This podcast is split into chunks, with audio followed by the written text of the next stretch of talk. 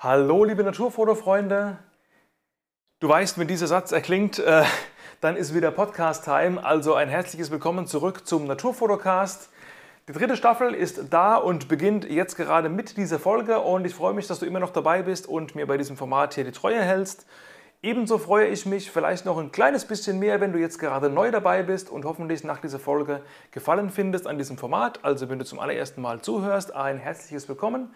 Mein Name ist Jochen, ich bin hier der, ja, wie nennt man sich da, Podcast-Betreiber, Moderator, Sprecher und führe hier diverse Interviews und Gespräche mit Naturfotografen aus äh, vielen verschiedenen Disziplinen, wie zum Beispiel äh, Tierfotografie, Wildlife, da gab es sehr viel, oder auch Unterwasser, Astro, Landschaft, äh, Makro hatten wir auch schon. Und ähm, ja, da gab es bisher in den vergangenen Folgen ganz, ganz viel Know-how und Wissen für dich an die Hand. Von daher, wenn du nach dieser Folge Gefallen findest an diesem Format, dann kann ich dir empfehlen, dir vielleicht als nächstes die vorherige Folge anzuhören, die Rückblende und Ausblick heißt, denn da habe ich alle bisherigen Folgen nochmal kurz zusammengefasst. Ähm, also auch für die Stammhörer, die äh, vielleicht ähm, ja, das eine oder andere vergessen oder noch gar nicht gehört haben. Ähm, wenn ihr nochmal kurz eine Zusammenfassung haben wollt, dann einfach die letzte Folge nochmal anhören und da kriegt ihr eben nochmal alles ähm, ja, kurz und bündig ähm, von mir zusammengelabert. Was gibt es sonst noch in meiner Welt? Auf meinem Instagram-Kanal Kellerfoto bin ich nach wie vor sehr aktiv, ähm, poste da viel von dem, was ich so mache, von meinen Bildern. Also da kannst du mir auch gerne folgen, falls du das äh, nicht ohnehin schon machst und da Lust drauf hast. Und auch auf meinem YouTube-Kanal hat sich mittlerweile einiges angesammelt. Also wenn du da vielleicht schon länger nicht mehr drin warst oder das noch gar nicht kennst, dann einfach mal Jochen Keller als Suchbegriff bei YouTube eingeben und dann wirst du schnell meinen Kanal finden mit einigen Videos rund um das Thema Lightroom Bildbearbeitung, Tutorials dahingehend oder auch ähm, Wildlife-Fotografie, Naturfotografie generell, ein paar Tipps, äh, welche Tools gibt es, wie kann man sein Handling an der Kamera verbessern, äh, wie kann man seine Aufnahmen verbessern und so weiter und so fort. Also einfach ähm, Tipps und Tricks rund um dieses Thema. Da wirst du hoffentlich auch das eine oder andere finden, was dich weiterbringt. Gut, gehen wir direkt mal in diese Folge rein, bevor ich mich im Intro zu sehr verquatsche, denn es geht ja heute nicht äh, primär um mich, sondern um meinen Gast. Das ist die Lana Tanier aus München, eine sehr nette und auch sehr engagierte Kollegin, mit der ich über alle möglichen äh, Themen gesprochen habe. Es geht unter anderem um die Arktis. Die Arktis ist das Gebiet, wo Lana sehr viel unterwegs ist und war und äh, dort fotografiert. Da sprechen wir ein bisschen drüber, in äh, welchen Gebieten kann man was fotografieren, wie hat sie das alles so organisiert. Sie gibt auch äh, Workshops, sowohl dort als auch hier. Darüber haben wir ein bisschen gesprochen. Wir haben sehr viel über das Thema Naturschutz gesprochen und auch darüber, wie man Naturschutz und Naturfotografie in Einklang bringen kann. Sprich, was ist eine ethisch-moralisch korrekte Wildlife-Fotografie? Und haben uns auch darüber unterhalten, was sie an Projekten äh, sonst noch an den Start bringt. Zum Beispiel eine ganze Doku-Serie ist gerade in Planung, sowie auch eine Plattform, die demnächst gelauncht werden soll für kreative Naturschützer, Schrägstrich Content-Produzenten, Schrägstrich äh, Fotografen und Filmemacher und Autoren. Also auch das ist vielleicht für den einen oder anderen oder die ein oder andere von euch interessant. Also summa summarum ein lockeres, entspanntes und informatives Gespräch was sicherlich für den einen oder anderen von euch ähm, das ein oder andere Learning beinhaltet. Von daher freue ich mich, wenn du das bis zum Ende dir anhörst und auch in den Show Notes beziehungsweise zu Deutsch in der Beschreibung zu dieser Podcast-Folge mal reinschaust. Da habe ich diverse Dinge verlinkt, die wir im Gespräch angesprochen haben. Natürlich auch die Online-Präsenzen von Lana. Mein Audiorekorder hat mir äh, zum ersten Mal ähm, bei der Aufnahme von dieser Folge hier und da mal einen kleinen Hänger beschert. Das äh, wird dir nicht groß auffallen, also die Tonqualität ist nach wie vor gut. Ähm, aber wenn eben die ein oder andere Randbemerkung von mir vielleicht mal irgendwie ein bisschen äh, blechern oder doppelt klingt, dann äh, sieh es mir bitte nach. Ich habe es so gut gerettet, wie es ging. Ähm, aber hier und da hat es äh, ein kleines ähm, ja, eine kleine Doppelung gegeben in der Aufnahme, keine Ahnung warum. Ich habe dem Gerät auch schon äh, ordentlich den Hintern versohlt und äh, gehe davon aus, dass er in Zukunft wieder schön brav ist und äh, das tut, was ich ihm sage. Von daher ähm, viel Spaß jetzt mit dieser Folge und auch den weiteren Folgen hier im Naturfotocast. Let's go, Musik ab und ab in das Gespräch mit Lana.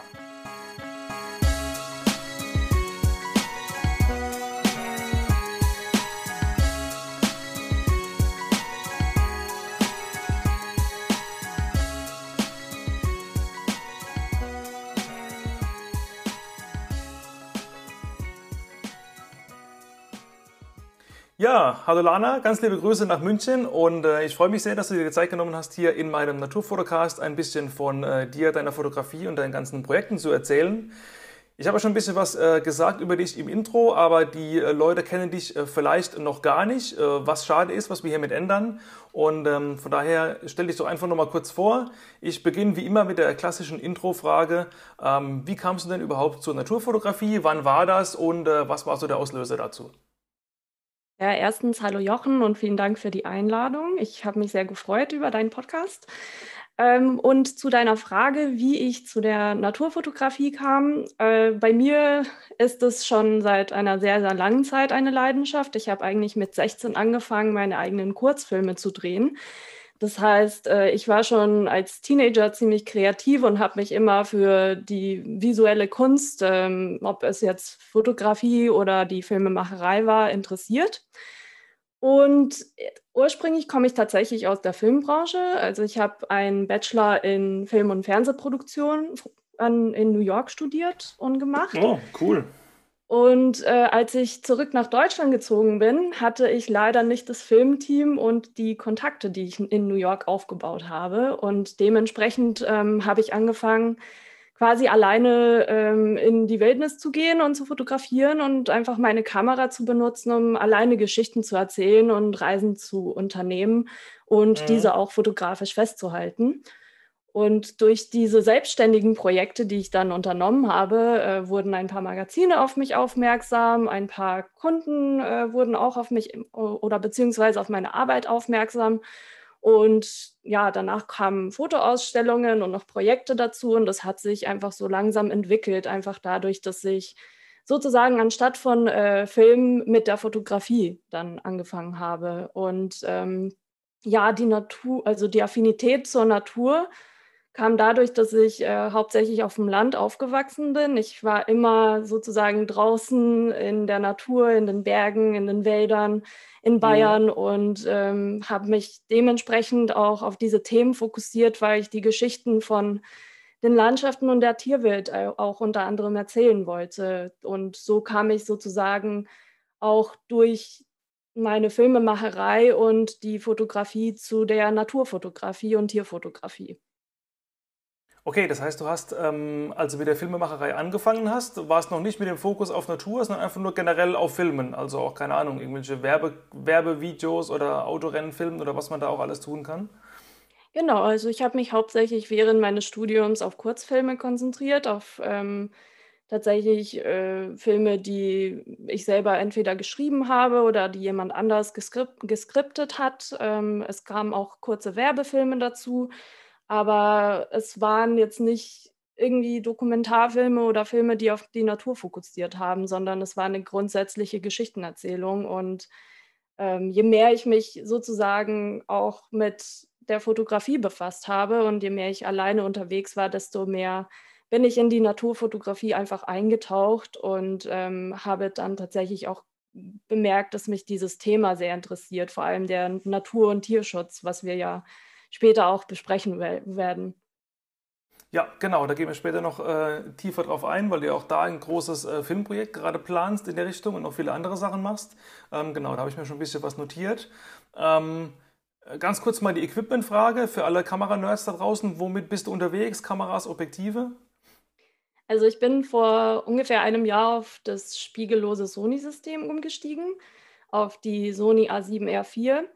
Und der Grund dafür war, dass ich vor allem für die Tierfotografie einen sehr schnellen Fokus gebraucht habe. Und äh, die Megapixelanzahl und das Gewicht von der Kamera helfen natürlich auch bei äh, mhm. der Tierfotografie.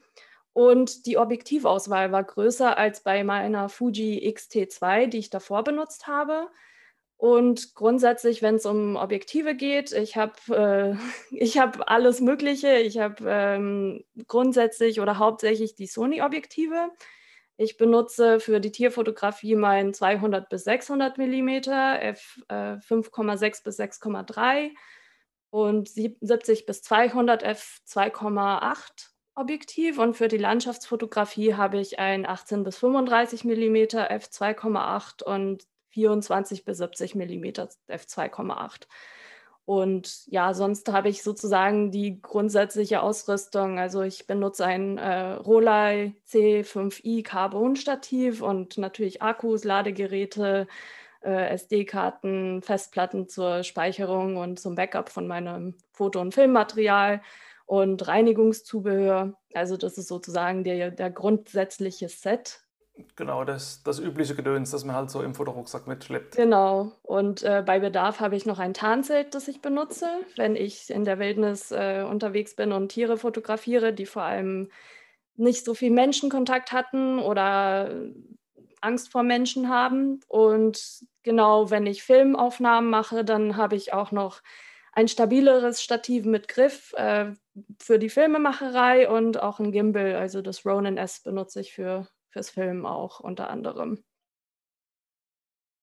Ja, okay. Also ein ordentliches Sammelsurium, wie wahrscheinlich äh, jeder, der selber fotografiert und hier zuhört. Und ähm, in fotografischer Hinsicht, wenn ich mir dein, äh, dein Instagram oder deine Homepage angucke, dann sehe ich ganz, ganz viel kalte Regionen und schneebedeckte Berge, denn dein, ja, dein Lieblingsarbeitsgebiet ist ja die, die Arktis und äh, das Nordpolarmeer. Ähm, Natürlich, äh, jeder wird, glaube ich, gern mal dahin äh, fahren oder fliegen oder viele, die fotografieren, weil es ein tolles Gebiet ist. Ähm, wie kamst du da drauf, dich darauf zu spezialisieren? Also, äh, weiß ich nicht, hast du schon immer gern gefroren oder warum dort und warum nicht irgendwie Brasilien, Sahara, Mecklenburg-Vorpommern oder was, was es sonst noch gibt? ähm, ich habe tatsächlich nicht schon immer gern gefroren, aber es kam tatsächlich ähm, dazu, dass ich in, die, in der Arktis oft fotografiere, weil ich ähm, mir zum 23. Geburtstag eine Reise nach Finnland geschenkt habe. Äh, das war vor ungefähr sieben Jahren und mein Ziel war, die Polarlichter einmal im Leben gesehen zu haben und fotografiert zu haben. Mhm. Und nachdem ich ähm, bei minus 30 Grad in einem Nationalpark um zwei Uhr in der Früh die Polarlichter zum ersten Mal gesehen habe und sie fotografiert habe, habe ich mich tatsächlich total angesteckt und wollte unbedingt wieder zurück in die Arktis reisen, weil ich einfach dieses Naturspektakel dort so toll fand. Und ähm, vor allem, was ich auch total inspirierend finde, ist ähm, die, die Tierwelt in der Arktis, weil die Tiere unter so schwierigen Umständen überleben und trotzdem ähm, sind, also findest du sozusagen die faszinierendsten Tierarten dort ähm, die du nirgendwo anders in der Welt sehen kannst. Und vor allem, was mich auch fasziniert, wenn ich in die Arktis reise, ist, dass es noch einer der wenigen Orte ist, der nicht so sehr bewohnt ist und bei dem man noch immer sehr naturnah leben kann und die Natur mhm. sozusagen mhm. hautnah erleben kann. Ähm, ich bin persönlich kein Stadtmensch und mir hat zum Beispiel in Finnland bei der Reise vor allem gut gefallen, dass ich zum Beispiel in einem kleinen Dorf mit nur 300 Mitbewohnern war. Also es gab tatsächlich mehr Rentiere und Bäume als Menschen. und äh, das hat mir total getaugt, weil ich noch immer sozusagen die Natur erleben konnte, was man in vielen Orten heutzutage nicht mehr kann. Und mhm. das ist auch das ist ein Faktor, der mich halt immer magnetisch wieder zurück in die Arktis zieht. Und ähm, vor allem bei den herausfordernden Temperaturen zu arbeiten, ist auch für mich sozusagen ein Challenge, weil ich möchte auch sozusagen das Beste aus mir herausholen. Und das hilft mir auch sozusagen, mich als Fotografin weiterzuentwickeln. Und ähm, man muss halt auch immer Techniken entwickeln, wie man bei diesen Umständen fotografiert und tatsächlich nicht einfriert und wie man ähm, auch sicher fotografieren kann und äh, mhm. sein Leben nicht riskieren kann. Also das ist auch ein Faktor, der mich sozusagen reizt. Äh, teilweise ist, äh, ist, es für mich so ein kleiner Adrenalinkick, auch ähm, in die Arktis mhm. zu reisen. Ja, das kann ich gut verstehen. Also ich war selbst noch nie dort, leider. Das ist immer noch äh, auf der Bucketlist ziemlich weit oben. Ähm, ich weiß, dass es gar nicht so günstig ist, dahin zu reisen. Also egal, ob es jetzt irgendwie Norwegen, Finnland, äh, Grönland oder was auch immer ist. Ähm, Hast du da irgendwie Tipps? Wie, wie managt man das? Wie finanziert man das? Beziehungsweise warst du auf eigene Faust äh, einfach mal so dort? Ähm, oder hast du dich immer irgendwie in der geführten Gruppe angeschlossen, einen Guide angeheuert oder so? Also wie, wenn ich jetzt noch nie da war, was würdest du mir empfehlen? Wie, wie sollte ich das planen? Welche Hacks gibt es, um da irgendwie kostengünstig hinzukommen und äh, ja, nicht im Schnee zu stehen und überhaupt nicht zu wissen, wo ich überhaupt hin soll? Also es hängt um die erstens die Frage zu beantworten, wie entscheidet man sich quasi, wohin man überhaupt reist? Es hängt wirklich sehr stark davon ab, was man fotografieren möchte, weil jeder Teil der Arktis anders ist und etwas anderes zu bieten hat. Das heißt, wenn du zum Beispiel Wälder und Rentiere und Bären und Wölfe fotografieren möchtest, wäre zum Beispiel Lappland in Finnland der perfekte Ort. Aber mhm. wenn du jetzt Eisbären und Polarfüchse und Walrosse äh, sowie Gletscher und verschiedene Vogelarten fotografieren möchtest, ist Spitzbergen der perfekte Ort. Also es hängt wirklich davon ab, äh, was einem interessiert und dementsprechend muss man sich halt den Ort auch richtig aussuchen. Ähm, was auch noch ein Faktor ist, wenn man zum ersten Mal in der Arktis ist oder in die Arktis reisen möchte, ist, wie mobil man selber sein möchte, ob man sozusagen lieber in einer Gruppe unterwegs sein möchte oder selbstständig äh, hin und her reisen möchte. Ähm, mhm, okay. Zum Beispiel in Spitzbergen kannst du ohne Guide die Stadt nicht verlassen. Das darfst du gar nicht, weil es Eisbärengefahr gibt. Ähm, also hast du quasi zwei Alternativen. Du kannst dir eine Waffe sozusagen leihen, also ein Gewehr mieten. Ähm, wofür du aber eine Erlaubnis brauchst. Also musst du sozusagen ähm, vor deiner Reise ungefähr drei Monate früher dafür eine Erlaubnis beantragen. Oder ähm, wie gesagt, du musst mit einem Guide rausfahren. Ähm, das heißt, in Spitzbergen, wenn man sozusagen ähm, eher mit einem Guide unterwegs ist, sein möchte, dann ist es zum Beispiel der perfekte Ort dafür. Wenn du mm, aber okay. ähm, irgendwo alleine unterwegs sein möchtest, dann könnte ich zum Beispiel Norwegen auch vor, vorschlagen, weil du kannst mit deinem Camping Auto, mit deinem Campervan oder auch grundsätzlich nur mit einem normalen Auto die Fjorde rumfahren. Und das ist ähm, natürlich sehr praktisch für diejenigen, die selbstständig alleine unterwegs sein möchten. Ähm, wie man das am besten finanziert.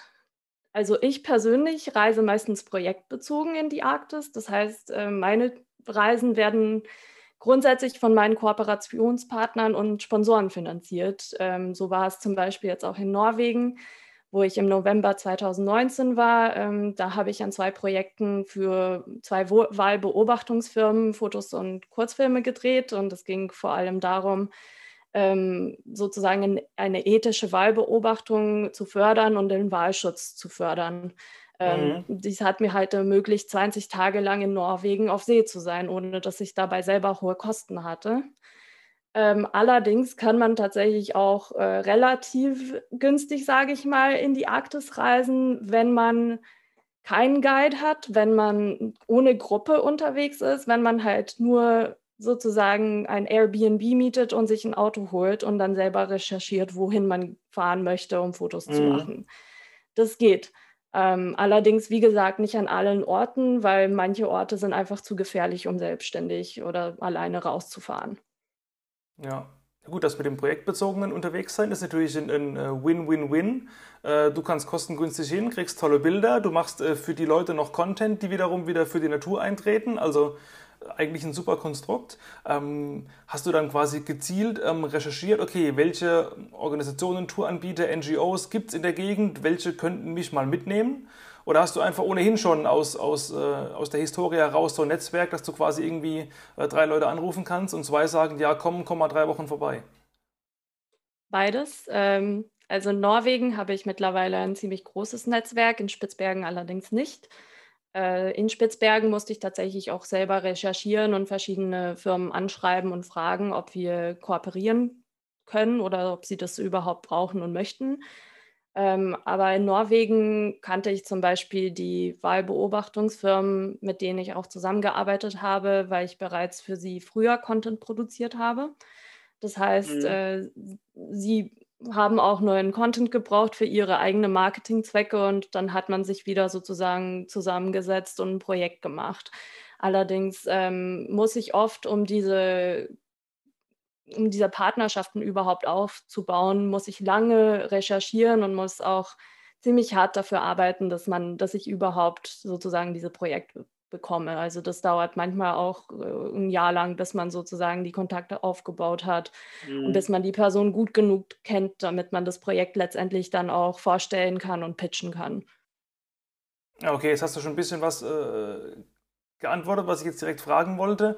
Ähm, hart arbeiten dafür, dass es klappt, hast du gesagt. Wie, wie konkret kann man sich das vorstellen? Muss man einfach irgendwie äh, unabhängig vom Projekt irgendwie sich ein riesen Portfolio aufbauen, dass die Leute eben sagen, okay, die hat schon 20 Filme gemacht, die nehmen wir jetzt? Oder ist es viel, viel Netzwerkarbeit, viel auf eigene Kosten hinfahren, Leute vor Ort kennenlernen, mit denen irgendwie äh, Tee trinken, cool sein, warm werden, sage ich jetzt mal so salopp. Ähm, also wenn ich jetzt quasi dich äh, nachmachen wollte, was, was wäre so der Weg? Wie, wie könnte man das auch tun? Ist ja vielleicht für die äh, Zuhörer auch interessant, wie du da äh, das Ganze so geplant hast. Also es gibt nie einen konkreten Weg. es gibt immer okay. mehrere Wege.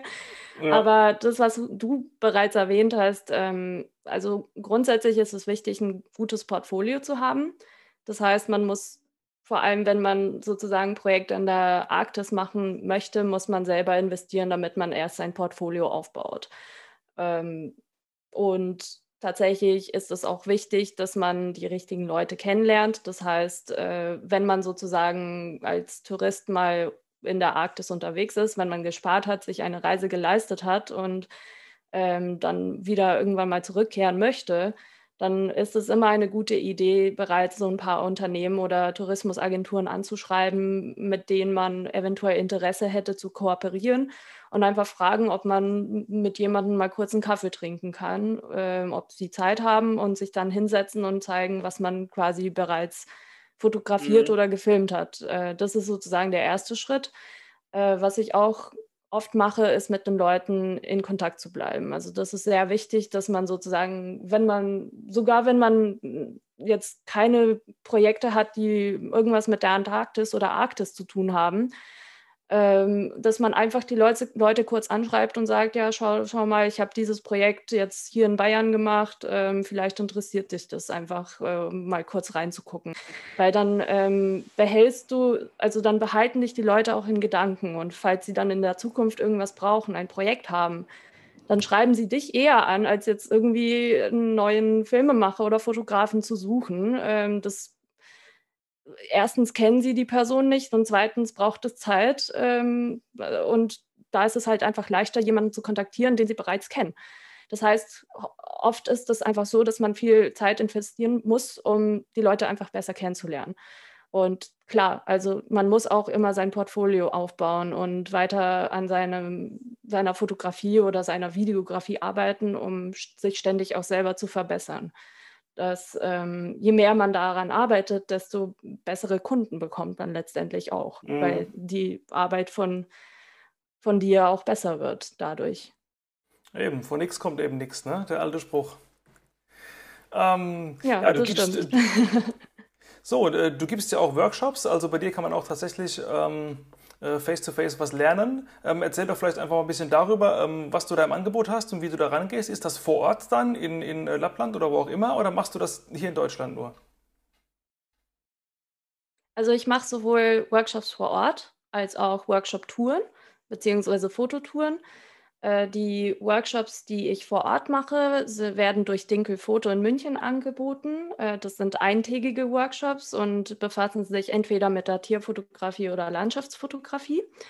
Und das schaut folgendermaßen aus. Also am Tag vor dem Workshop äh, halte ich einen kurzen bzw. zweistündigen Theorievortrag, ähm, in dem wir die Grundlagen von entweder der Tierfotografie oder Landschaftsfotografie besprechen.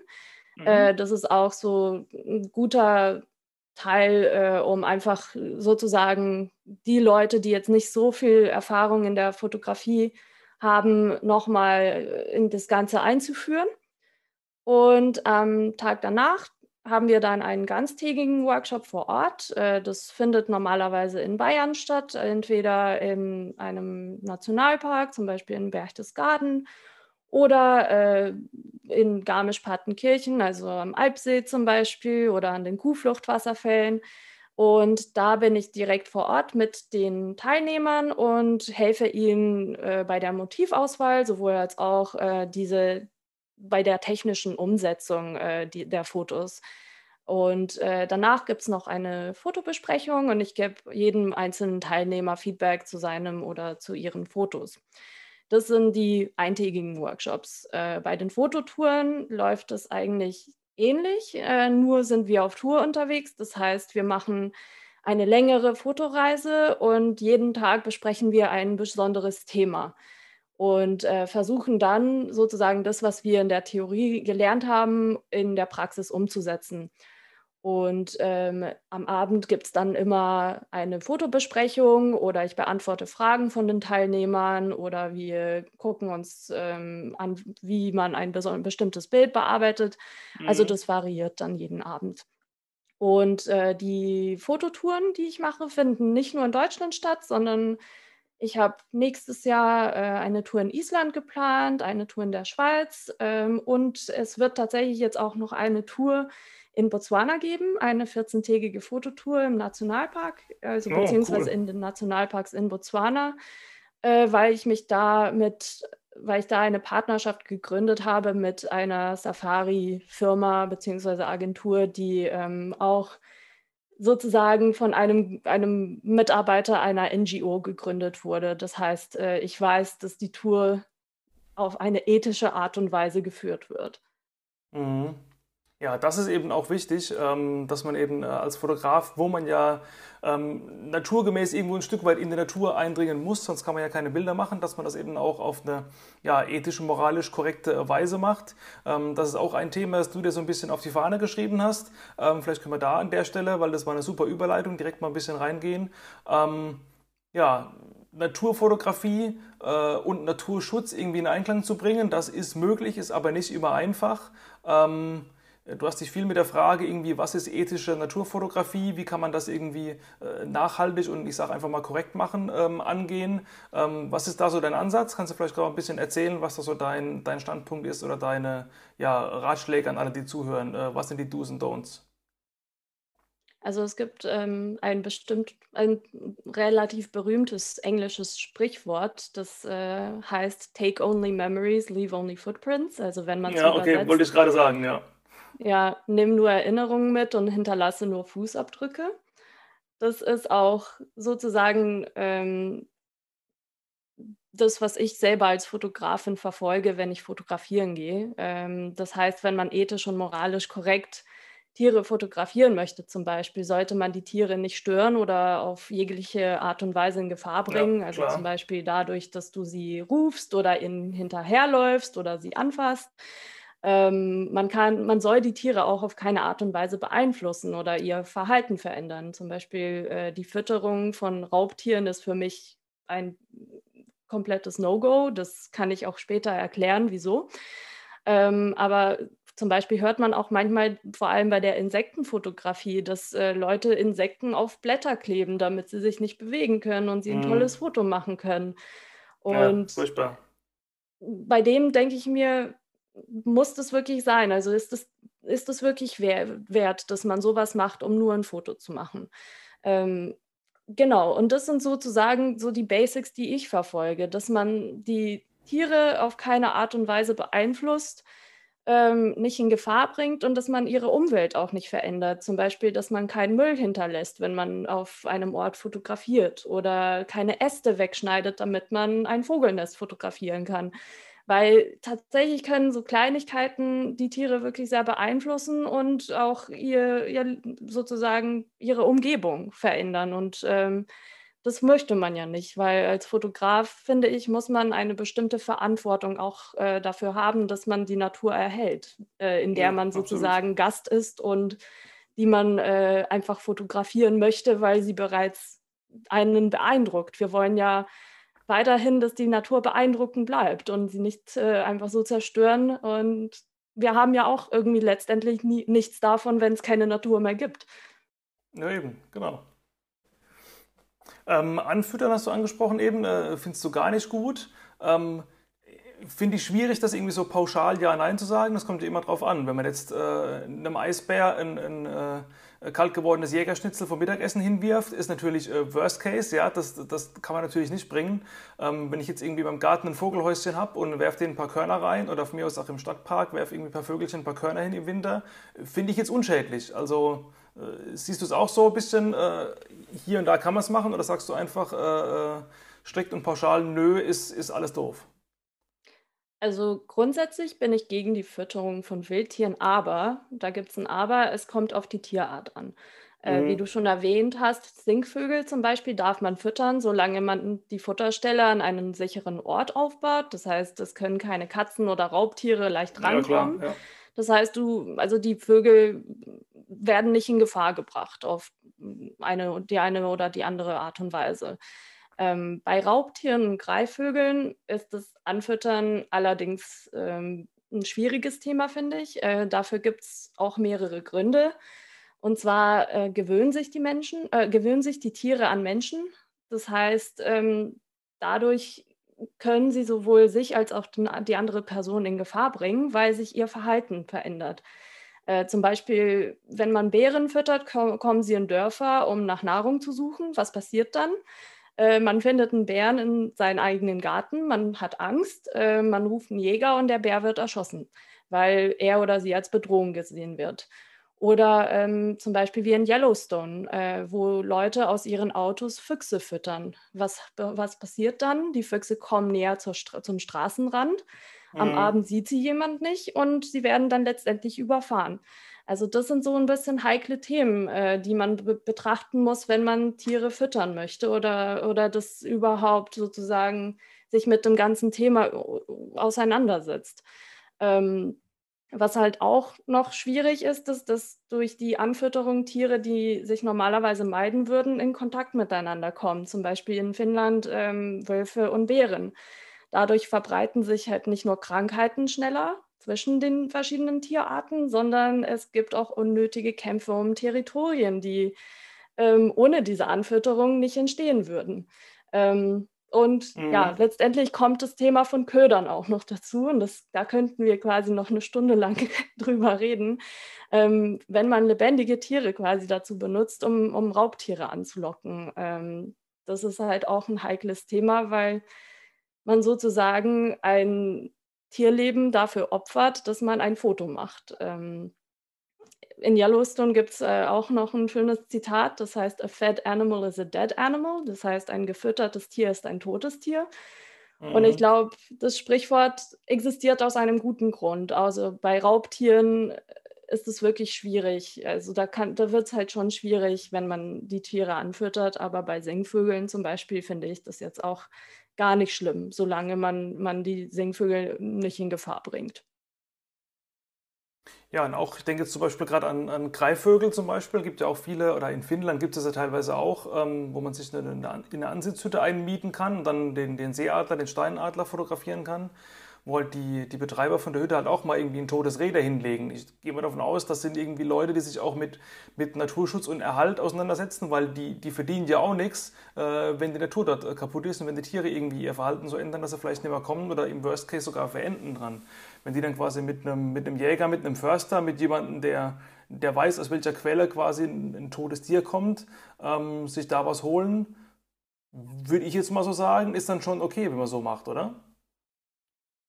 Ja, du meinst äh, sozusagen, wenn man einen toten Köder, Köder hat und ähm, mhm. man das sozusagen in der Hide äh, beziehungsweise in der Fotohütte, also vor die Fotohütte stellt, ist das sozusagen die, die Frage. Genau. Ja, also ich finde das Thema auch schwierig, weil zum Beispiel in Slowenien gibt es, ähm, werden Bären zum Beispiel mit Korn gefüttert.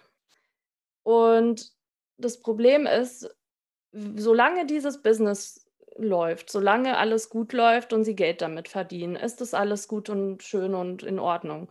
Aber wenn diese Fotohütten in Slowenien zum Beispiel nicht mehr aktiv sind, was passiert dann? Die Bären finden die Nahrung halt nicht mehr dort, wo sie sie früher gefunden mhm. haben. Was, ma was machen sie dann? Sie gehen in die Dörfer, um nach Nahrung zu suchen. Und das wird dann gefährlich. Und dasselbe passiert ja auch mit den Ködern. Mhm, okay, ja, was was dran deswegen, wie gesagt, also ich, ich finde es bei Raubtieren grundsätzlich äh, einfach ein schwieriges Thema. Ähm, einfach weil zu viele Risiken dabei sind, dass sich das Tier verletzt oder dass das tatsächlich um, ums Leben kommt, ähm, die man nicht bedenkt, wenn man aus der Fotohütte gemütlich das Tier fotografiert. Ja, eben, das sind durchaus, durchaus Punkte, wo ich jetzt auch gedacht habe, ja stimmt, so habe ich es aus dem Blickwinkel habe ich es noch nie gesehen. Ähm, eine andere Sache, die äh, die Leute auch irgendwie, oder wo ich auch so ein bisschen zwiegespalten bin, ähm, äh, ist diese Sache, wenn Leute mich fragen, ey, wo hast du das Bild gemacht? Äh, gib, mal, äh, gib mal den Spot. Also ich sehe es so ein bisschen äh, ambivalent. Es kommt immer darauf an, irgendwie, äh, wer fragt mich, äh, kenne ich den, weiß ich, dass er das irgendwie für sich behält und äh, sinnvoll behandelt.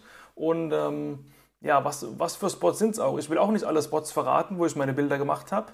Ähm, aber gerade wenn es irgendwie offizielle Spots sind, also ich, ich verkaufe ja auch zum Beispiel ein E-Book, irgendwie zehn Fotospots in der Zugspitzregion äh, mit, mit Koordinaten. Ja, da ist ja auch kein, da sind keine Koordinaten drin, wo ich die Leute irgendwie mitten in den Wald schicke, dass sie da erstmal irgendwie 20 Bäume umtrampeln müssen, um dahin zu kommen, weil das natürlich äh, totaler Quatsch wäre, sondern das sind im Grunde einfach nur Wanderwege irgendwo gekennzeichnet, wo sowieso Menschen rumlaufen.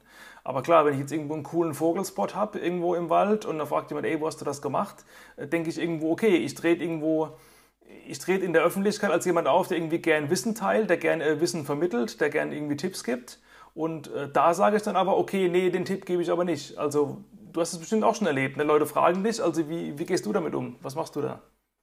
Also bei mir geht's mir geht's ähnlich wie dir. Äh, bei mir geht es hauptsächlich immer um das Vertrauen in die andere Person ähm, wenn ich die Person kenne, ihre Vorgehensweise kenne, dann habe ich überhaupt kein Problem, einen Fotospot äh, mit dieser Person zu teilen.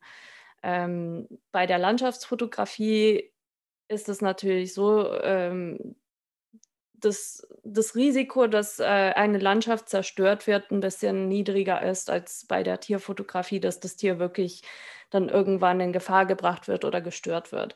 Bei der Landschaftsfotografie teile ich dann, wie du, auch ähm, eher sozusagen die Spots, die leichter erreichbar sind, die bereits äh, relativ bekannt sind.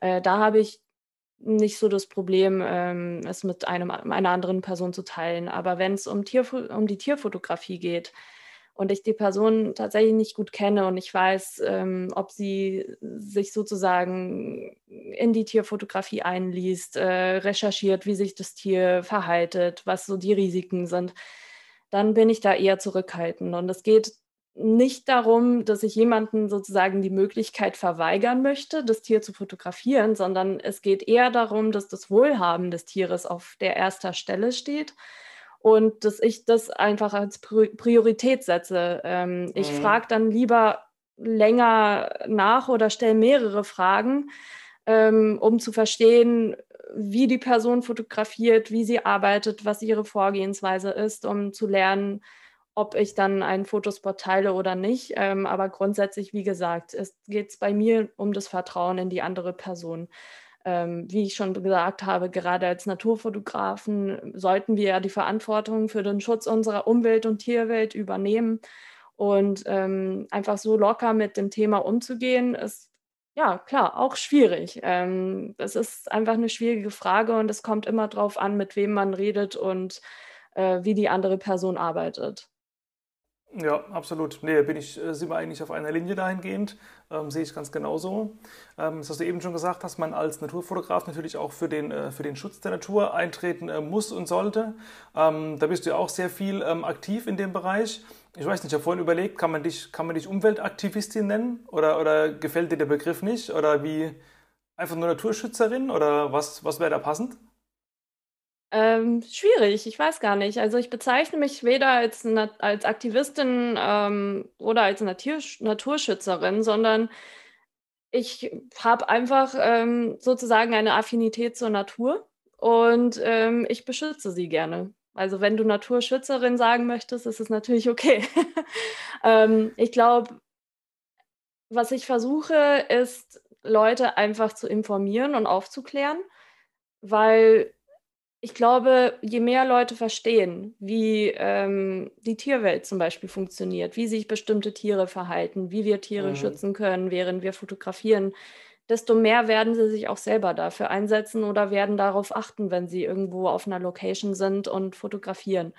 Ähm, de aus dem sozusagen, in dem Sinne bin ich eine Aktivistin, aber es geht nicht darum, dass man radikal Leute sozusagen beschimpft oder dass man alles schlecht macht. Also Leute, wir machen ja alle Fehler und äh, lernen auch daraus. Das heißt, ähm, ich stehe eher dafür, dass man Leute informiert, dass man sie aufklärt und äh, beantworte auch gerne Fragen, wenn jemand mich irgendwie über eine bestimmte Tierart fragt, die ich vielleicht mal fotografiert habe ähm, eher als jetzt eine Person zu beschimpfen, weil sie mal, keine Ahnung, ein, ein Rentier von irgendwo verscheucht hat, weil sie nicht wusste, wie das Tier reagieren würde. Mhm. Ähm, daher bin ich keine radikale Aktivistin, aber ich informiere Leute gerne und ähm, ja, Naturschützerin könnte man ja tatsächlich sagen. Ja, ähm, jetzt fällt mir gerade eine Frage ein, das habe ich dem, äh, dem Fabian Mühlberger damals auch gestellt, der auch schon im Podcast war, der ja auch viel mit ähm, Naturschutzorganisationen ähm, zusammenarbeitet. Äh, ihn habe ich gefragt, wie er quasi auf die Organisationen kommt. Also wie kann er für sich verifizieren, ob das alles koscher ist, was die machen. Ich meine, es gibt die großen Greenpeace, WWF, äh, die man kennt, die, die viele tolle Sachen machen, die aber hier und da auch mal wieder schlechte Presse kriegen, wo irgendwie angezweifelt wird, dass die Gelder eben wirklich da landen, wo sie hin sollen. Ein riesen Verwaltungsapparat, der die ganzen Spenden verschlingt etc. Und es gibt ja so viele Organisationen, die alle irgendwo Geld von einem wollen, aber also wie findest du raus, ob das auch wirklich ein, ein gutes Projekt ist? Also wenn ich jetzt überlege, okay, wem könnte ich denn hier und da mal ein paar Euro abdrücken von meinem Gehalt, ähm, guten Gewissens, dass er wirklich da ankommt. Also wie, wie gehst du da vor? Also erstens betreibe ich sehr, sehr viel Recherche, um einfach ähm, zu sehen, womit sich die Organisation auch befasst und wohin das Geld tatsächlich äh, geht. Ich rede mit vielen Menschen, die in der Naturschutzbranche äh, tätig sind, weil sie oft direkte Erfahrungen mit der Organisation haben. Manchmal rede ich auch mit anderen Fotografen oder Filmemachern, die mit dieser NGO oder mit dem Verein zusammengearbeitet haben, um ihre Erfahrungen äh, zu hören und zu verstehen, äh, ob ihnen die Organisation getaugt hat, was, für, was sie dort erlebt haben und ähm, um ihre Perspektive ein bisschen besser kennenzulernen. Und äh, grundsätzlich mag ich es auch sehr, mit kleineren NGOs zusammenzuarbeiten, äh, weil die kleinen NGOs sozusagen auch nicht so viel, so viele rechtliche, äh, ich sage mal, so, so eine komplexe Struktur haben, äh, bei mhm. der du keine Transparenz mehr hast irgendwann mal. Ähm, ja. Das heißt, du, kann, du kannst auch direktere Fragen stellen und kommst auch mit dem Management direkt in Kontakt, äh, der dir diese Fragen dann hoffentlich offen beantwortet. Ähm, bei den großen Organisationen ist es nämlich so, dass du normalerweise äh, entweder mit einem Mitarbeiter sprichst, der wahrscheinlich selber nicht alle Informationen über die Organisation kennt oder mhm. mit einem Praktikanten oder einem anderen Volontär in Kontakt kommst. Und oft, wie gesagt, sind diese Leute auch nicht hundertprozentig informiert, was sozusagen hinter den Kulissen passiert. Deswegen ähm, suche ich mir lieber kleinere Organisationen aus, um sozusagen direkteren Kontakt auch äh, zu den Leuten in Führungspositionen zu haben und ähm, spreche mit vielen Leuten auch, die in der Naturschutzbranche tätig sind und oft ähm, konkretere Informationen haben, was sozusagen auch wieder hinter den Kulissen passiert. Ja. ja. Wenn wir jetzt vielleicht gerade mal auf die, auf die Arktis eingrenzen, weil wir da vorhin schon äh, drin waren, ähm, kannst du vielleicht irgendwie einmal zwei, drei Organisationen nennen, die jetzt vielleicht da oben in dem Bereich Norwegen, Svalbard, Lappland äh, tätig sind, äh, wo man jetzt guten Gewissens mal 10, 20, 50 oder noch mehr Euro hinüberweisen kann, dass vielleicht die Zuhörer irgendwie wissen, äh, wenn sie ein bisschen Geld über haben, vielleicht demnächst, wenn Weihnachten vor der Tür steht, ey, wem kann man mal was Gutes tun? Also es gibt tatsächlich nicht so viele Naturschutzorganisationen in der Arktis. Es gibt allerdings ähm, Organisationen, die sich für die Arktis oder Antarktis einsetzen. Ist ja ebenso ähm, gut, ja. Genau, zum Beispiel gibt es Arctic Ambassadors, ähm, die so, das ist sozusagen eine Kollektive von ähm, Leuten, die sich, ähm, die sozusagen Petitionen auch äh, veranstalten, um gegen bestimmte äh, sozusagen, ja, um, um für den Naturschutz in der Arktis zu kämpfen oder Antarktis. Dann gibt es äh, Sea Legacy, die gerade ein richtig großes Projekt namens Only One ähm, haben. Sie befassen sich hauptsächlich, also sie sammeln auch Unterschriften in einer Petition um ein Naturschutzgebiet in einem bestimmten Bereich von der Antarktis äh, zu bilden. Mhm. Und sonst, äh, was ich auch richtig gut finde, wenn man tatsächlich auch als Tourist in der Arktis unterwegs ist und zum Beispiel eine Wahlbeobachtungstour machen möchte. Es gibt zwei Unternehmen, äh, die sehr ethisch mit dieser Wahlbeobachtungstour umgehen. Mhm. Das eine heißt Wild Seas und das, der, das andere ist Brim Explorer. Ähm, Wild Seas ist eine Tourismusagentur beziehungsweise eine Wahlbeobachtungsfirma, die sozusagen einen Prozentsatz von dem Geld, den man in die Wahlbeobachtungstour investiert, dann äh, für Forschungen benutzt, die ähm, also für Forschungen für den Wahlschutz benutzt. Äh, dadurch weiß man, dass man sozusagen ein, eine Firma unterstützt, die sich quasi dann durch Forschungen für den Wahlschutz engagiert. Bei mhm. Brim Explorer cool. ist es ähm, so, sie, sie haben ein hybrides Schiff gebaut für Wahlbeobachtungstouren, das ähm, unter anderem durch ähm, so eine Elektro, so einen elektrischen Antrieb äh, funktioniert. Wenn okay. man quasi den Wahlen nahe kommt, stellen sie diesen elektrischen Motor an, damit weniger Lärm produziert wird, der die Orcas oder die Buckelwale stört. Das heißt, ähm, man hat sozusagen eine viel ruhigere Erfahrung und Begegnung mit den Wahlen, weil sie einfach auch durch diesen, diesen Lärm, der, der durch die Motoren ähm, erstellt wird, nicht beeinträchtigt werden. Und das habe ich selber auch erlebt.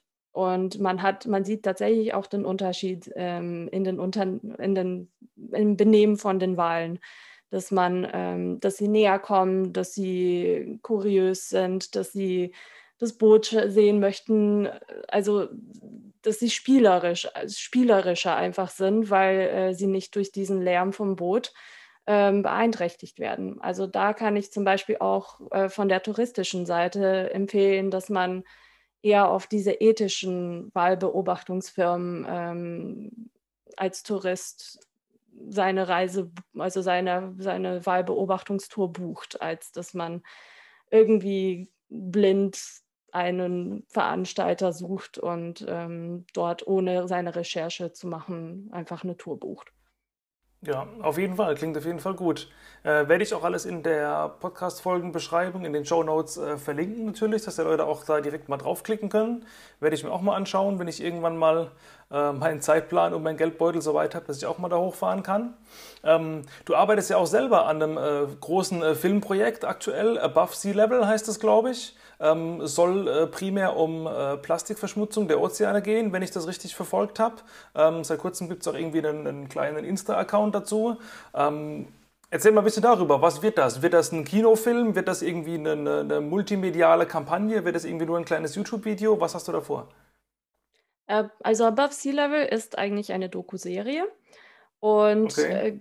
Sie ist dadurch entstanden, dass ich im Januar auf Helgoland war und gesehen habe, wie Plastikverschmutzung in der Nordsee direkt äh, die Tierwelt dort beeinträchtigt, vor allem die Seevögel äh, auf, ja, auf Helgoland. Gesehen, ja. Und die Doku-Serie befasst sich hauptsächlich auf lokaler Ebene mit dem Problem der Plastikverschmutzung. Wir denken nämlich oft in Deutschland, wir hätten das Problem unter Kontrolle. Und wir haben ja das Problem der Plastikverschmutzung gar nicht. Ähm, das ist tatsächlich aber nicht so. Vor allem an der Nord- und Ostsee gibt es sehr, sehr viel Plastik, das jährlich in den Ozeanen bzw. in der Nord- und Ostsee landet. Mhm. Und ähm, wir möchten durch die Doku-Serie zum einen die, das Problem vorstellen und zum anderen möchten wir verschiedene Lösungen äh, einmal unter die Lupe setzen und schauen, ob diese Lösungen tatsächlich effektiv sind und ob sie was bringen. Ähm, das heißt, wir möchten sozusagen den, Leu den Leuten verschiedene Lösungsansätze vorstellen und ähm, sie selber dazu bringen, das in Frage zu stellen und dann letztendlich sozusagen auch ähm, eine konkrete und ähm, ja, relativ einfache Art und Weise vorstellen, auf, in der sich jemand gegen Plastikverschmutzung selber einsetzen kann. Ähm, mhm. Unsere Hauptzielgruppe sind junge Leute, äh, die sich oft über dieses Problem ärgern, aber selber nicht wissen, was kann ich denn tun. Und diese Frage möchten wir grundsätzlich auch beantworten und ähm, möchten sozusagen effektive Arten und Weisen ähm, vorstellen, in der sich selber jemand auch engagieren kann.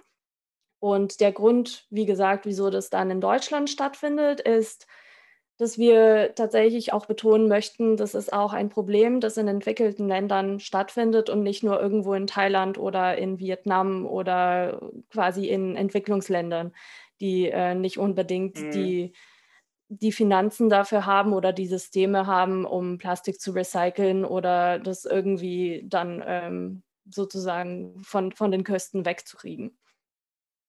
Ja, cooles Konzept, also hört sich richtig gut an. Ist bestimmt ganz viel Arbeit dahinter. Ähm, also wie, wie kann ich mir die Produktion vorstellen? Bist es nur du mit deiner Kamera und einem Mikrofon, die da äh, filmt, Leute interviewt, äh, schneidet? Oder hast du da ein ganzes äh, Team dahinter oder eine Produktionsfirma oder ein Fernsehstudio? Oder, also wie groß ist das?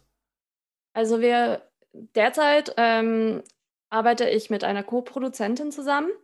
Wir schreiben auch die Serie, aber wir haben auch andere Projektpartner, ähm, mit denen wir zusammenarbeiten. Teilweise sind es auch Forschungsinstitute sowie als auch äh, kreative Projektpartner, wie ähm, noch einen anderen Produzenten, einen Videografen, eine Marketingmanagerin, die sozusagen an Bord springen, wenn wir das Skript fertig geschrieben haben.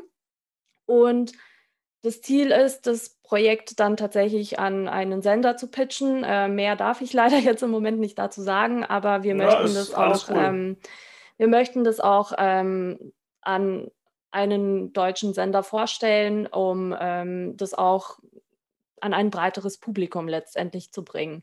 Weil äh, ich glaube, das Thema ist sehr relevant für uns alle heutzutage. Es ist auch ja, ein sehr aktuelles ja. Thema. Und wir möchten damit auch so viele Leute erreichen wie möglich. Ja, da ist eben Fernsehen wahrscheinlich äh, wirklich das Medium der Wahl, weil auch wenn gerade die junge Generation eher auf YouTube, Netflix und Co. unterwegs ist, aber eben Fernsehen ist trotzdem nochmal, glaube ich, das, das Reichweitenstärkste. Von daher hoffe ich wirklich, dass das klappt und äh, würde mich wirklich sehr freuen, wenn man das irgendwann mal hoffentlich um 20.15 Uhr Samstagabends bei RTL sehen kann, äh, weil da die Zielgruppe wahrscheinlich doch am größten ist oder die, die Masse der Menschen, die am Fernseher ist. Ähm, Machst du das hauptberuflich eigentlich? Habe ich noch gar nicht gefragt, die, die ganze Kiste. Oder hast du noch einen in Anführungszeichen herkömmlichen Job, den du noch machst? Ich mache das in Teilzeit, sage ich jetzt einfach mal grob, weil ich ähm, auch als zweites Standbein im Marketingbereich arbeite, aber auch in der Medien- und Entertainment-Industrie. Ähm, ich arbeite quasi in Teilzeit auch an einem Unternehmen und äh, bin für alle Marketingtätigkeiten dort zuständig. Ähm, allerdings bin ich tatsächlich jetzt im Moment ähm, inmitten von einem Berufswechsel, weil ich äh, eher in die Naturschutzbranche ähm, gehen möchte und mhm. daher ähm, schaue ich gerade ähm, nach Möglichkeiten, um mit NGOs und Vereinen näher zusammenzuarbeiten. Und ja, also die Fotografie und Videografie ist ähm, sage ich, wie gesagt, ein Teilzeitberuf. Allerdings, wenn Projekte, äh, also größere Projekte stattfinden, dann bin ich äh, in Vollzeit an diesen Projekten tätig ähm, und bin dann, wie gesagt, manchmal 20 Tage irgendwo vor Ort oder ähm, auch manchmal länger oder auch ja, für zwei Wochen, äh, abhängig vom Projekt. Und was ganz toll ist über meinen Marketingjob, ich kann ihn von überall aus der Welt machen. Äh, vor allem jetzt in mhm. Corona-Zeiten arbeite ich viel von ja. zu Hause. Ähm, daher ist das Ganze sehr flexibel und ähm, vor allem, wo ich schon Corona erwähnt habe, ähm, ist es äh, dieses Jahr mit der Fotografie und Videografie auch schwierig geworden. Und ja, wenn man ein absolut, zweites ja. Standbein hat, ist es ähm, tatsächlich, also kann man ruhiger schlafen dann am Abend. Ja, absolut, äh, das glaube ich. Also gerade das Corona-Jahr hat uns das gezeigt, dass viele, ähm, die wirklich hauptberuflich von Fotografen leben oder auch Hochzeitsfotografen. Ich kenne Hochzeitsfotografen, die sich jetzt irgendwie letztes Jahr selbstständig gemacht haben und äh, dann dieses Jahr nach einem halben Jahr gesagt haben, ja gut, okay, ich suche mir halt wieder einen festen Job, weil Auftragslage ist null im Moment. Also das ist auch schwierig. Und ähm, also von dem Teil von deinem äh, Gehalt, Einkommen, was quasi aus den ganzen äh, Foto- und Filmgeschichten resultiert, ähm, wo kommt da so die Kohle her? Also wenn du da überhaupt drüber reden willst, weil ich stelle mir jetzt vor, wenn du in den ganzen Projekten mit den Naturschutzorganisationen unterwegs bist, ähm, irgendjemand muss ja die Miete zahlen. Da ist natürlich irgendwo so ein Zwiespalt zwischen, äh, am liebsten würde ich ja pro bono für die arbeiten, weil das Geld soll ja nicht in meine Tasche fließen, sondern in den Naturschutz, aber andererseits muss ich auch irgendwie leben. Also wie, wie deichselt man das? Naja, ich meine, das Geld fließt ja nicht nur sozusagen also die, die NGO finanziert ja nicht nur sozusagen mich, sondern ähm, durch diese Filme und durch die Fotos ähm, erreichen sie ja auch ein breiteres Publikum. Ähm, ja. Und oft ist es ja so, dass äh, wissenschaftliche Forschungen nicht so viel bringen wie die Fotografie und Videografie, vor allem bei diesen NGOs, äh, weil sie nicht ein, weil sie ein breiteres Publikum nicht erreichen können. Also ich sehe das quasi eher als ein Investment von der NGO, als dass sie sozusagen ähm, nur mich finanzieren. Ähm, also um, wenn, wenn die Frage jetzt gerade um sozusagen meine Finanzquellen geht, äh, grundsätzlich sind es Workshops, äh, Artikel für Magazine, Aufträge für verschiedene Kunden, wie zum Beispiel Tourismusagenturen und dann auch die Zusammenarbeit mit NGOs. Das sind so die vier Quellen, die ich, mhm. die ich ja, okay. erwähnen würde. Und ähm, manchmal verkaufe ich auch ähm, meine wenn ich zum Beispiel Filmmaterial habe, das ich bisher für keine Projekte benutzt habe und einfach privat gedreht habe, äh, während ich im Urlaub war oder auf einer hm, persönlichen Reise, ähm, dann verkaufe ich dieses Filmmaterial auch an äh, bestimmte Sender oder Agenturen, die, die das Filmmaterial brauchen würden. Ja, okay. Ja, durchaus interessant. Aber eben nicht der äh, Gehaltscheck, der jeden Monat äh, quasi wie am Fließband kommt, sondern auch schon immer so eine Auf- und Abgeschichte. Aber ich glaube, das macht das Ganze auch spannend. Und eben mit dem zweiten Standbein äh, fährst du einerseits finanziell sicherer und andererseits ist natürlich das ganze Marketingwissen natürlich auch für sowas gut, weil eben die, der beste Film, die beste Story äh, bringt gar nichts, wenn es äh, ein Riesenaufwand ist, das herzustellen und es auf irgendeiner Festplatte versauert oder zehn Klicks auf YouTube kriegt. Und ähm, ja, ist genau wie du sagst, man muss halt die ganzen Sachen irgendwie ähm, massenkompatibel und ein bisschen plakativ aufziehen, dass halt wirklich die ja, die Aufmerksamkeit der Öffentlichkeit drauf äh, gelenkt wird. Und, genau, ähm, und bei Naturschutzthemen ja. ist das ja auch der Fall, dass, ähm, wie gesagt, Wissenschaftler zwar ähm, natürlich äh, die Basis dafür bilden, dass ähm, man überhaupt diese Themen kennenlernt, aber ähm, wissenschaftliche Forschungen erreichen nicht so viele Menschen und da, da kann man wirklich die Kreativität, also die Filmemacherei oder die Fotografie benutzen, um diese Themen an ein breiteres Publikum zu bringen und sozusagen ähm, auch der Masse zu zeigen, ähm, das sind die Probleme und das ist gerade, was auf unserer Welt passiert. Ähm, und da müsst ihr da müsst ihr uns helfen, einen Unterschied zu machen durch das äh, Signieren von Petitionen oder einfach durch sozusagen dadurch, dass man selber sein, seinen Lebensstil ein bisschen verändert, die Plastiktüte vielleicht nicht im Supermarkt mitnimmt, sondern seine eigene mitbringt. Also sowas zum Beispiel. Ja, absolut gute Tipps. Ähm, das sollten wir uns alle mal dran halten. Ähm, ich gucke gerade mal auf die Uhr. Wir sind jetzt doch schon äh, eine Zeit lang hier drin. Ist alles super interessant. Wir könnten bestimmt noch irgendwie ein paar Stunden weitermachen. Äh, trotzdem glaube ich, äh, müssen wir langsam oder sicher mal hier zum, zum Ende kommen. Vielleicht machen wir irgendwann mal noch einen. Da können die Zuhörer auch gerne mal irgendwie Feedback schicken, äh, bei dir oder bei mir. Ähm, ja, wie das Thema so ankam. Ähm, ich hoffe natürlich, dass die ganzen Leute dir auch folgen und deine Projekte ähm, genauso interessiert weiterverfolgen, wie ich das machen werde.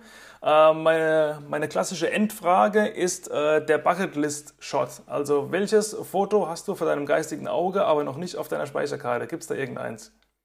Also ich träume immer noch davon, einen Eisbären auf Spitzbergen ähm, auf dem Packeis zu fotografieren. Äh, ich war nämlich letztes Mal also letztes Mal, als ich ähm, auf Spitzbergen war, habe ich einen gesehen, aber er war so weit weg, dass ich mit einem 600 mm Objektiv nur einen kleinen Punkt auf dem Bildschirm hatte. Und äh, das ist noch immer mein Traum, dass ich wirklich einen Eisbären hm, ja, mit, meiner, mit meiner Kamera festhalten kann. Okay, krass, da hätte ich jetzt überhaupt nicht mit gerechnet, weil ich habe gedacht, äh, ich war zwar noch nie dort, deswegen ist es vielleicht so ein bisschen naiv, äh, vielleicht so zu denken, aber ich hätte gedacht, dass in, in Spitzbergen der Eisbär irgendwie Standard ist. Also, dass man den so ziemlich auf jeder Tour irgendwie fotografiert, dass das, also jetzt nicht hier wie in Mannheim die Tauben, aber schon so eine recht, eine recht häufige Art ist, aber das täuscht wahrscheinlich, oder? Tatsächlich ist das ähm, nicht so. Also es gibt ungefähr, und also wenn, wenn ich jetzt nicht hundertprozentig statistisch korrekt bin, bitte nochmal nachprüfen. Aber äh, seit ich letztes Mal da war, in 2015, Nee, 2016 waren ungefähr 1000 Eisbären auf Spitzbergen und Spitzbergen ist relativ groß. Das heißt, ähm, die Wahrscheinlichkeit, dass man einen Eisbären sieht, ist tatsächlich am höchsten, wenn man mit dem Boot rausfährt aufs Packeis. Äh, wenn man nicht mit dem mit einem Schiff unterwegs ist, dann ist es relativ schwierig. Äh, wir waren zum Beispiel auf einer zwölfstündigen ähm, Schneemobiltour und Mhm. sind zum Packeis gefahren. Aber da war wirklich nur ein Eisbär und der war sehr, sehr weit weg und man konnte ihn fast gar nicht sehen. Ähm, wie gesagt, sogar nicht mit einem 600 Millimeter Objektiv. Das, ähm, das heißt, die Wahrscheinlichkeit ist tatsächlich nicht so groß, einen Eisbären zu sehen und sie verstecken sich gut. Sie sind ja weiß und kamouflieren sich im Schnee. Das heißt, manchmal sieht man mhm. sie ja gar nicht, sogar wenn sie da sind. Ja, okay. Jetzt hoffe ich, dass äh, die Zuhörer nicht desillusioniert sind und trotzdem mal diese äh, wunderschöne Gegend mal anpeilen werden, auch wenn es vielleicht nicht unbedingt der Eisbär wird. Aber da gibt es ja auch sonst äh, ganz, ganz viele Motive, die kann man ja bei dir sehen. Ich werde dein, dein Instagram, deine Homepage, was es sonst noch von dir gibt und die ganzen Organisationen, die wir jetzt äh, alle besprochen haben, natürlich äh, unter der ähm, Podcast-Episode in der Beschreibung verlinken. Also alle, die zuhören, schaut da auf jeden Fall gerne mal rein. Und ähm, ja, du darfst natürlich wie jeder andere auch, wenn du möchtest, am Schluss noch irgendwie ein paar abschließende Dinge loswerden. Du darfst Werbung machen für deinen Film, dein Projekt, deine Homepage, deine Workshops, für äh, was auch immer. Also was sollten die Leute zum äh, Schluss noch mitnehmen, ähm, bevor wir hier unsere Mikrofone wieder ausstöpseln? Also Workshops gibt es bei mir immer. Das heißt, ähm, wer gerne mitmachen möchte, einfach grundsätzlich seine Fotografie verbessern möchte, äh, ob es jetzt Landschaftsfotografie oder Tierfotografie ist, kann gerne nochmal auf meiner Webseite vorbeischauen und ähm, oder mir eine direkte E-Mail schreiben. Ich kann dir gerne auch nochmal meine E-Mail-Adresse schicken, Jochen, dass du sie auch ähm, in den Notizen verlinkst. Ähm, ja, und sonst, gemacht. Und sonst äh, bin ich auch gerade dabei, eine Storytelling-Plattform für Fotografen, Filmemacher und Autoren zu gründen und zu launchen. Ähm, es geht darum, dass äh, wir Geschichten erzählen über kreative Leute, die sich im Naturschutz engagieren. Die Plattform heißt okay. Creatives for Conservation, also wenn man es übersetzt, Kreative für den Naturschutz. Mhm. Und wir möchten durch den Austausch von Geschichten und Erfahrungen ähm, einfach dieses Wissen an ein breiteres Publikum bringen und auch ein Netzwerk von Leuten zusammen oder beziehungsweise ein Netzwerk von Leuten bilden, die zusammen für den Naturschutz agieren können. Und ähm, falls jetzt bei den Zuhörern irgendwelche Filmemacher, Fotografen oder Autoren sind, die eine interessante Naturschutzgeschichte haben oder ein interessantes Projekt, das Sie hervorheben möchten, über das Sie schreiben möchten, ähm, könnt ihr mich auch gerne kontaktieren. Ähm, wir sind nämlich auf der Suche nach interessanten und inspirierenden Naturgeschichten, die wir veröffentlichen können. Das heißt, einfach kurz eine Mail schreiben oder ähm, auch durch Instagram einfach ähm, eine Nachricht schreiben an mein, an mein Profil. Ja, also Leute, ihr habt es gehört, äh, ihr wisst, was zu tun ist. Ähm, da habt ihr auch wieder ein Win-Win. Ihr könnt das, was ihr ohnehin schon für den äh, Naturschutz äh, tut, ähm, einer breiteren Öffentlichkeit darstellen und ihr könnt die Lana unterstützen, ihr Portal mit äh, schönem Content zu befüllen. Also ähm, gerne mal schreiben dort. Ähm, würde mich freuen, wenn der ein oder andere wirklich mal ähm, bei dir anklopft und sagt, ey, ich habe hier was. Und ähm, ja, wie gesagt, ich werde dabei bleiben und äh, deine Sachen weiter verfolgen. Ich muss mir überlegen, ob ich auch eine Story habe. Mir fällt im Moment keine ein. Ich habe zwar viele Fotos, aber so ein äh, Projekt, das ich jetzt über längere Zeit äh, gemacht habe, das man irgendwie so unter dem Naturschutzdeckmantel machen kann, hätte ich jetzt, glaube ich, keins auf dem äh, Plan im Moment. Aber wer weiß, was noch kommt. Vielleicht kommt auch von mir noch mal was. Und ähm, ja, Lana, hat Spaß gemacht. Ähm, schön, dass du dir Zeit genommen hast, hier im Podcast ein bisschen mit mir zu plaudern. Äh, wie gesagt, liebe Leute, schreibt ihr gerne, folgt ihr gerne, ähm, schreibt ihr Fragen, schreibt auch mir Fragen, wenn ihr jetzt von mir noch irgendwas wissen wollt, egal was es ist. Und ähm, ja, dann würde ich sagen, ich sage mal äh, ciao, adios und weiterhin viel Erfolg bei deinen Projekten und äh, danke für die Zeit. Vielen Dank, Jochen. Hat richtig Spaß gemacht. Das war's mit dieser Folge im Naturfotocast. Vielen Dank, dass du bis hierhin zugehört hast. Und ich hoffe, es war einiges dabei, das du für deine eigene Fotografie verwenden kannst und direkt in der Praxis auch anwenden kannst. Wenn du Interesse an weiteren Inhalten von mir hast, dann möchte ich dir noch ganz kurz erzählen, was es bei mir sonst noch so abzustauben gibt neben diesem Podcast. Ich habe nämlich zum Beispiel ein kostenloses E-Book erstellt, das heißt Fliegende Vögel fotografieren. Da bekommst du auf 40 Seiten kompakt und praxistauglich jede Menge Know-how an die Hand rund um das Thema Fliegende Vögel fotografieren. Ist natürlich auch auf sitzende Vögel in weiten Teilen anwendbar oder auch auf sonstige Tiere. Das heißt ein tolles Nachschlagewerk, komplett kostenlos und schau da gerne auf meiner Homepage kellerfoto.de einmal vorbei. Da gibt es alle Infos dazu und ich zeige dir auch, wie du das ganz einfach beziehen kannst. Darüber hinaus habe ich ebenfalls auf meiner Homepage kellerfoto.de einen kompletten Videokurs zur Verfügung gestellt, indem ich dir zeige, wie du, wenn du mit Adobe Lightroom Classic deine Bilder bearbeitest, dort deinen Workflow rasant beschleunigen kannst. Das heißt, bis zu 80% deiner Bildschirmzeit einsparen, indem du einfach lernst, wie du effizient arbeitest und eben zeitsparend vorankommst und eben nicht mehr stundenlang vor deinem Rechner sitzen musst, um ein paar Bilder zu bearbeiten, sondern das Ganze eben auch in ein paar Minuten hinkriegen kannst. Noch schneller bearbeitest du deine Bilder, wenn du meine Nature Presets benutzt. Das ist ein weiteres Produkt, das ich dir gerne anbiete. Das sind nämlich 10 Entwicklungsvorgaben für Lightroom, über alle Lightroom-Versionen hinweg kompatibel, auch in Photoshop Camera Raw verfügbar. 10 Entwicklungsvorgaben mit meinen erprobtesten Naturlooks, die ich mir über viele Jahre Lightroom-Arbeit erarbeitet habe. Und dadurch kannst du eben mit einem Mausklick schon eine fertige Bearbeitung auf dein Bild legen. Und wenn es eben noch nicht ganz so gut passt, jedes Bild ist ja anders, kannst du ein, zwei, drei Regler noch mal ein bisschen nachjustieren und dann hast du eben in einer oder zwei Minuten in aller Regel schon ein fertiges Bild vorhanden. Also schau dir auch das gerne mal an, wenn dich das interessiert. Und wenn du eben Spaß an diesem Podcast hast, freue ich mich sehr, wenn du ihn auf dem Portal, wo du es gerade hörst, falls das dort möglich ist, bewertest und idealerweise noch eine kleine Rezension dazu schreibst.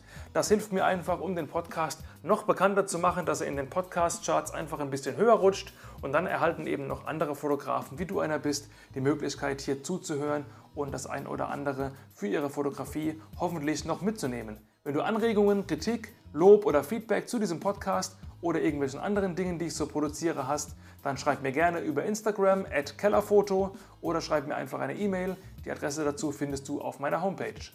Last but not least gibt es auch einen YouTube-Kanal von mir. Einfach mal nach Jochen Keller auf YouTube suchen und auch da findest du einige Tutorials und Vlogs rund um das Thema Naturfotografie und Bildbearbeitung. So, jetzt aber genug der Eigenwerbung. Nochmals ein ganz herzliches Dankeschön, dass du hier zugehört hast. Gerne den Podcast abonnieren, dass du keine weitere Folge verpasst, denn es kommt noch einiges auf dich zu. Und an dieser Stelle bleibt mir nur zu sagen, Peace out und ciao und bis zur nächsten Folge.